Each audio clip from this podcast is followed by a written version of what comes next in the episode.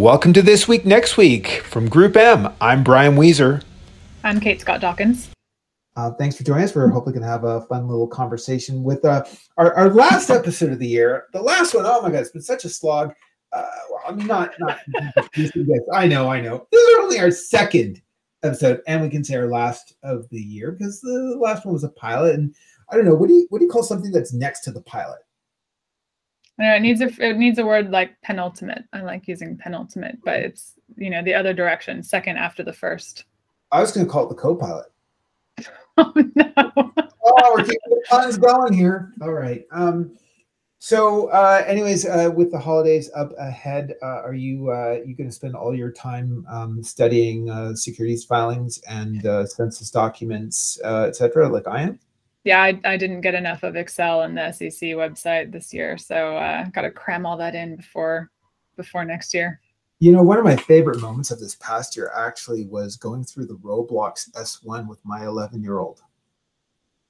Yeah, you did mention that. I think I've got a couple years before we're starting that as a nighttime reading activity. True, although, and this is maybe a good segue into some of the news of the week. You know, Reddit is about to put its new filings up, file to go public, according to reports. And I think I might go through that with my 14-year-old. Would you do that? It's going to be interesting. I mean, I think they definitely heard a lot more from the agency planners and strategists in the last year around using Reddit as a channel, in addition to sort of maybe the platforms that were being used longer by media planners like a Twitter. So it'll be interesting to see what they have in their filings as a plan for monetization. Yeah, well, I mean, now I gotta say, Reddit is something that's really interesting. I've heard some characterize it as a creature of a different age, right? Like, because it came about in 2005, I think. Were you a Reddit user in the way back? I'm not actually. I've, again, been more familiar with it recently, but it always felt, you know, a bit more the outskirts of social platforms. Yeah, it's true. Although it'll be really interesting to see how this does. Now, if they do have a few $100 million of revenue, yeah, I mean, hey, they're big enough. They'll get a decent valuation. If they want to raise capital, I'm sure they will. But I don't know. I mean, it's interesting. Well, here's my take, and Kate, be curious to hear yours. I think it stays like a niche platform for the foreseeable future. It just doesn't seem to be something that every consumer will use. I think I've used it a handful of times. One reason or another, a search result led me there. It does seem like those who love it really love it as consumers. And then from a marketer perspective, there's enough of an audience there. It contributes to diversification of spending across channels. So it could be successful, but I mean, what do you think? Well, I've heard it referenced often when people are talking about trying to find maybe some of those more niche subcultures or groups. You have cottagecore and folks that are into all sorts of things. And I think there's a sense that they find homes on Reddit where they can be, you know, reached or engaged with in a conversation. But with any network that relies on user-generated content, you just have to be looking into the brand safety considerations as well. Really true, really true. What else caught your attention this past week? I mean, it was hard to ignore all of the fanfare and then back and forth around the Peloton ad starring Chris Noth. I mean, they killed him off on Sex and the City. I didn't watch the reboot live, but definitely read about it the next day. And then I know there were varying opinions across agencies and industry folk. I liked the Ryan Reynolds take. And then, of course, we've seen it pulled now after allegations. You know, I'm not going to say anything one way or the other. Who knows? But yeah, it was an interesting roller coaster ride this week. What do you think? What's your take? Well, Peloton's brand awareness is up one way or the other. That's probably, you know, at minimum, that's an outcome. But I think that there's a bunch of bigger narratives at play for the marketing world around the need and capacity of the industry to provide those really rapid responses, and just always being able to both go on and, as we saw here, pull off as quickly as possible. Yeah. not just being, it's not just about being always on, but also being able to be always off if that's the right answer. So I thought, I think it's something that people will be talking about this week for Peloton for quite some time to come. It's an interesting use, opportunity to use more artificial intelligence in creative as well. I think if you're needing something to be turned around really quickly, the benefit of using technology is a potential to have a bunch of ideas all at once, right, generated, and then you have the human capacity to filter through those and maybe find the best ones that work. I'm not sure that's what they did in this case, but if Ryan Reynolds isn't going to be available for every brand to add turnaround, there are other options. Well, the human element is the thing that stands out to me more, because I think at the end of the day, you need people who can react and creatively do so on very short notice to sustain a modern brand. But how great if they had, not that they have time to go through thousands of ideas, but you get a bunch of ideas maybe that other people haven't thought of, comes from left field, could be interesting. I feel like this is going to be a recurring theme where we get a pro-tech and pro-human side of creativity conversation going. Absolutely. Just stay tuned for our upcoming survey for CES. There's a bit of a preview. We'll probably talk about it next time. Yeah. What else did you see in the headlines this week that caught your eye? I thought it was one topic around streaming related activities that I thought was really interesting. There's a brand new studio facility in the UK that's opening up. Got a bunch of press around it. Disney is an anchor tenant, really just highlighting the commitment of spend that they have to the United Kingdom, paired with new data on just how much money is being spent on film and television production in the UK. £6 billion, I think it was, in the last 12 months.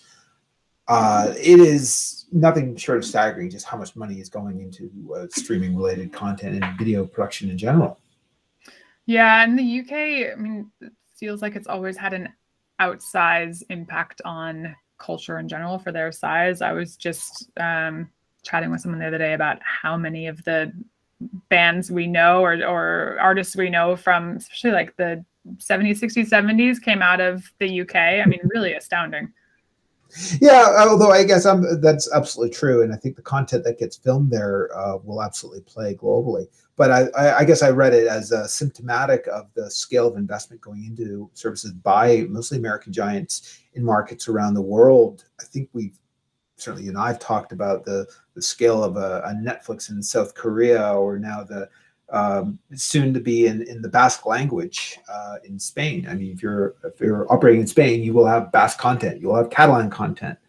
And unfortunately for the European broadcasters in particular, they're just, other than Nordic Entertainment, they're not investing enough in a global platform. There's no interest on the part of most European broadcasters in investing in a global streaming platform. What does it take for them to wake up to this? Like they must have folks in their ear, you're in their ear, telling them that they should be investing more. So what does it take? If cheap capital continues, will there be appetite? I think they need ambition. It's as simple as that. When you think about, in observation, from having been an analyst, talking with institutional investors, but both sides of the Atlantic, most investors want to hear companies talk about a long-term vision. They want to see progress towards that long-term vision. Investors do not want to focus on quarterly or semi-annual results. They only do so when they don't trust that management has a long-term vision or the capacity to actually execute on it. If any of the European broadcasters said, our ambition over the next 5 or 10 years is to build a global platform that will have revenues that are 5x what we currently have, it will take X billion pounds or euros of capital to get there, we have these people in place, we have this plan to do it. And if it was coming from someone with credibility to make that claim, investors would wildly support it. You only hear that coming from Nordic Entertainment. You do not hear it coming from any of the free-to-air broadcasters right now. I don't know if you've had any observations on that. No, let's hope they get their act in gear. I can only imagine that Omicron is going to make live production maybe more difficult in some ways for getting ramped up. So hopefully it doesn't into next year too drastically. That's right. Talking about ambition, was looking at news on the EV market. And this is something we talked about before with supply chain and the fact that, you know, if one company isn't able to get their components, probably because another is. And I know Ford this week was talking about, you know, it's not necessarily semiconductor shortages, it's EV battery shortages. And this is some place where they're having to figure out how to prioritize some vehicles over others, right? Those more expensive vehicles, if they're going to have a shortage, and that's where the batteries are going. Yeah, well, I guess it's a good news, bad news story in the sense that all of these shortages are leading to fewer car sales. I guess that might be a good thing from an environmental perspective, perhaps, or a manufacturing perspective. But obviously that impacts labor, that impacts all sorts of different local economies where that's happening. But from a marketing perspective, I'm coming down on the side of auto manufacturers aren't necessarily going to reduce their spending by very much, even with ongoing supply chain shortages. What do you think? Well, the demand is there. I mean, I think it's great news that even they, I guess, or most EV companies are surprised by just how great the consumer demand is for these vehicles. And so it finally feels like some of that tide is turning in markets that maybe weren't as quick as China and the Scandinavian market in getting into EVs. So the demand is there, and you want to be in front of those people with your brand and those options when they're thinking about buying, even if it takes a while for that car to actually get delivered. So I thought this would be fun this week to chat about some of the myths. I mean, you and I have been talking with investors and clients about this year, next year, the report on ad forecasts. And a lot of the questions we get asked point to maybe some, false assumptions or just myths that continue to exist in the industry. And so I thought I'd ask which ones you've heard recently that we could chat about and maybe dispel in this format. Let's see, some of the ones that have come up, and it's always interesting to hear this one. There are people out there who believe agencies do not have a business model for the 21st century. Did you hear that? I have. I think there was a story even recently in Today as well around how the sort of fear of or promise of consultancies from around 2017 just hasn't materialized in terms of competition to agencies. Our own Mark Reed has certainly pointed out how it does seem a little ironic that investors would praise consulting firms for investing in agencies while at the same time knocking the agencies for being agencies. No, I mean, there's always a lot of misunderstanding, I think, on the part of external entities around the durability of agencies, why they exist, why they persist, how they can evolve. But I think it is interesting. It definitely comes up in conversations with investors and with others outside of the business directly. What's one of the other myths that you've observed?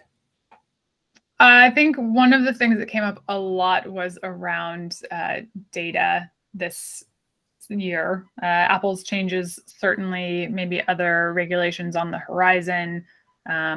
Obviously, Europe went through GDPR, and that was something that in your research and what we're talking about now didn't appear to make a difference in terms of overall ad spend, but certainly influences the workflows and the ways that agencies are measuring media. The IDFA thing is just fascinating though, right? I mean, because I would say one of the two most important questions, or two most common questions from investors and from marketers too, where they think that clearly that would have to impact advertising in a negative way, because, hey, if you have worse data, that must mean ROIs fall, and that therefore must mean that advertising falls. And I don't know. I mean, I don't know that enough people understand how the false precision that goes into so much data that's out there in the first place. Well, and there are increasingly with marketer focus on first-party data, ways to use owned data, where you're maybe less reliant on needing to have other third-party data. There's also been an uptick in experimentation and use of contextual, where, again, you're not relying on personal information to deliver customized ads. So I think a lot of those are ways where the industry had already pivoted and therefore was ready when IDFA went away, that it wasn't going to create too much drastic blowback. Yeah, well, and tying back to the first point, I'm constantly reminded of one of the Senate hearings with where Mark Zuckerberg from Facebook was testifying several years ago around disinformation on the platform and the presence of Russians. And I don't know if you remember this exchange, but it was, I think it was Senator Kennedy from Louisiana who asked a question that was something along the lines of, let me get this straight. You have billions of data points that you're processing every second. You're looking for political interference from foreign actors.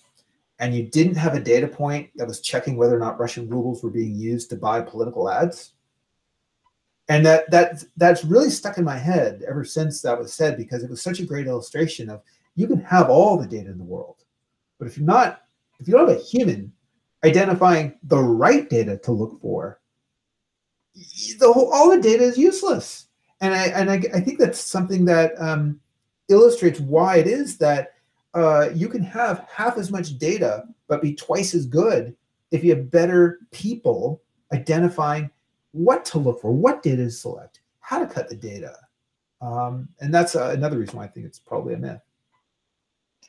Anything else you want to draw out? I mean, we could talk about the things that people should be looking to as well, new things for the coming year, or trends you're seeing that you're expecting to make a bigger splash in 2022. Yeah, well, I think that the most interesting thing will be whether or not capital markets start to exhibit more discipline, if you will. There are some stunning valuations out there for companies that are generating relatively little revenue or very little profit. We talked last week about my little airplane venture, right? Maybe. Yep. Okay. Actually, now I wonder if I should, like, I don't know, create a fake persona that actually tries this venture just for fun. And see, we can see how it's going. And I personally don't want to be on the hook for $1 billion loan, but it'll be fun. It'd be fun. But I do think that now that we saw this past week, interest rates are starting to rise. Or they certainly in the UK, we saw the first hike, and Jerome Powell certainly indicated as much for the US would be coming. I do wonder if cost of capital going up will actually curtail some of the growth. I mean, it's kind of embedded in our forecasts, but I don't know. What do you think? Do you have a favorite early stage mass scale company that you buy from? Ooh, that's a good one. I mean, I've been watching, certainly we talked about social commerce. I've talked about social commerce this past year. And so I think some of the super apps there are interesting, and still enough competition in the market where there are going to be acquisition, marketing, spend. So I don't know. In the US, I mean, you're also seeing all these apps start to announce ad sales, right? So right. DoorDash, I don't know if you call that retail media if it's a transportation app, but I expect that that's going to continue. Yeah, no, that's true. And I think that's where probably, I'm literally just looking at my phone trying to see, well, what apps have I downloaded that would be representative of that? And I mean, it is interesting. Like I've always been anti-app. Did you know that about me? I did not. Going back to 2010, I agreed with Mark Zuckerberg. Who needs an app? Well, it's gone in cycles like everything else. People spend time in apps supposedly, and then mobile web, and then apps, and then I know. I just really don't. I just never liked the user experience of an app relative to a mobile web browser. So I usually avoid downloading them, frankly, as a result. And so what I do have on my phone that relates to what we were just talking about would be the food delivery services, and it does feel like they're mostly sustainable. But I have to say, I haven't tried any of these urgent delivery services that are out there. Quick commerce. Yeah. I mean, that's definitely already happening in APAC from talking to colleagues. And I think will happen certainly coming to city centers here as well, get it in 45 minutes. I'm not sure how good that is in terms of climate change. If you're ordering a candy bar and a soda and you want it in 30 minutes, but the money may be there to try and convince people that they should be doing it. Yeah. What else do you think is going to happen this coming year? What else are you looking forward to? I mean, I'm really fascinated to see kind of what we talked about, the global content strategy play out. I always love to have more good content, and certainly foreign language content is always interesting as well. I'm a big tech fan. I already said that. So CES is always fascinating for me. Yeah. Well, I think it will be interesting. I would also point out that some pessimism around how much growth there is left for some of these streaming services. You certainly hear about the idea of like subscription fatigue. I don't believe it exists. I think what we're seeing is that, guess what? Because there was a shutdown and a slowdown of production in 2020 and parts of 21, you didn't have as much new content coming online. And then you didn't have the budgets ramping up in 21. Those budgets are just starting to ramp up. And I think if there's good content, yeah, people will pay for the service to watch it. That's exactly my point. And I think that I don't think enough of the marketing world is paying attention to that fact, that it's going to dramatically reduce the reach potential of traditional TV advertising in countries around the world. This does go back to, well, it ties into the Peloton question in that with all this content, I've always been quite bullish about product placement and more sponsorship rather than interruptive ads. But I guess that calls into question whether the system is built to do that well and at scale. That's always been the tricky part. Absolutely. Well, I do think that these are some of the things we'll be dreaming about over the holidays when we're not busy reading through the Reddit S1 with our family in front of a fire with a hot cocoa. Why dream of sugar plums when you can be dreaming about S1s? They're red, just like red sugar plums, right? All right. Thank you. Happy holidays. Happy holidays. See you in the new year. This Week Next Week is hosted by me, Kate Scott Dawkins, and Brian Wieser. Our producer is Jared Byman. Our showrunner is Sam Weston. The views and opinions expressed here are our own and are not intended to represent those of Group M or its clients. If you have questions, comments, or requests for future segments, let us know at business.intelligence@groupm.com.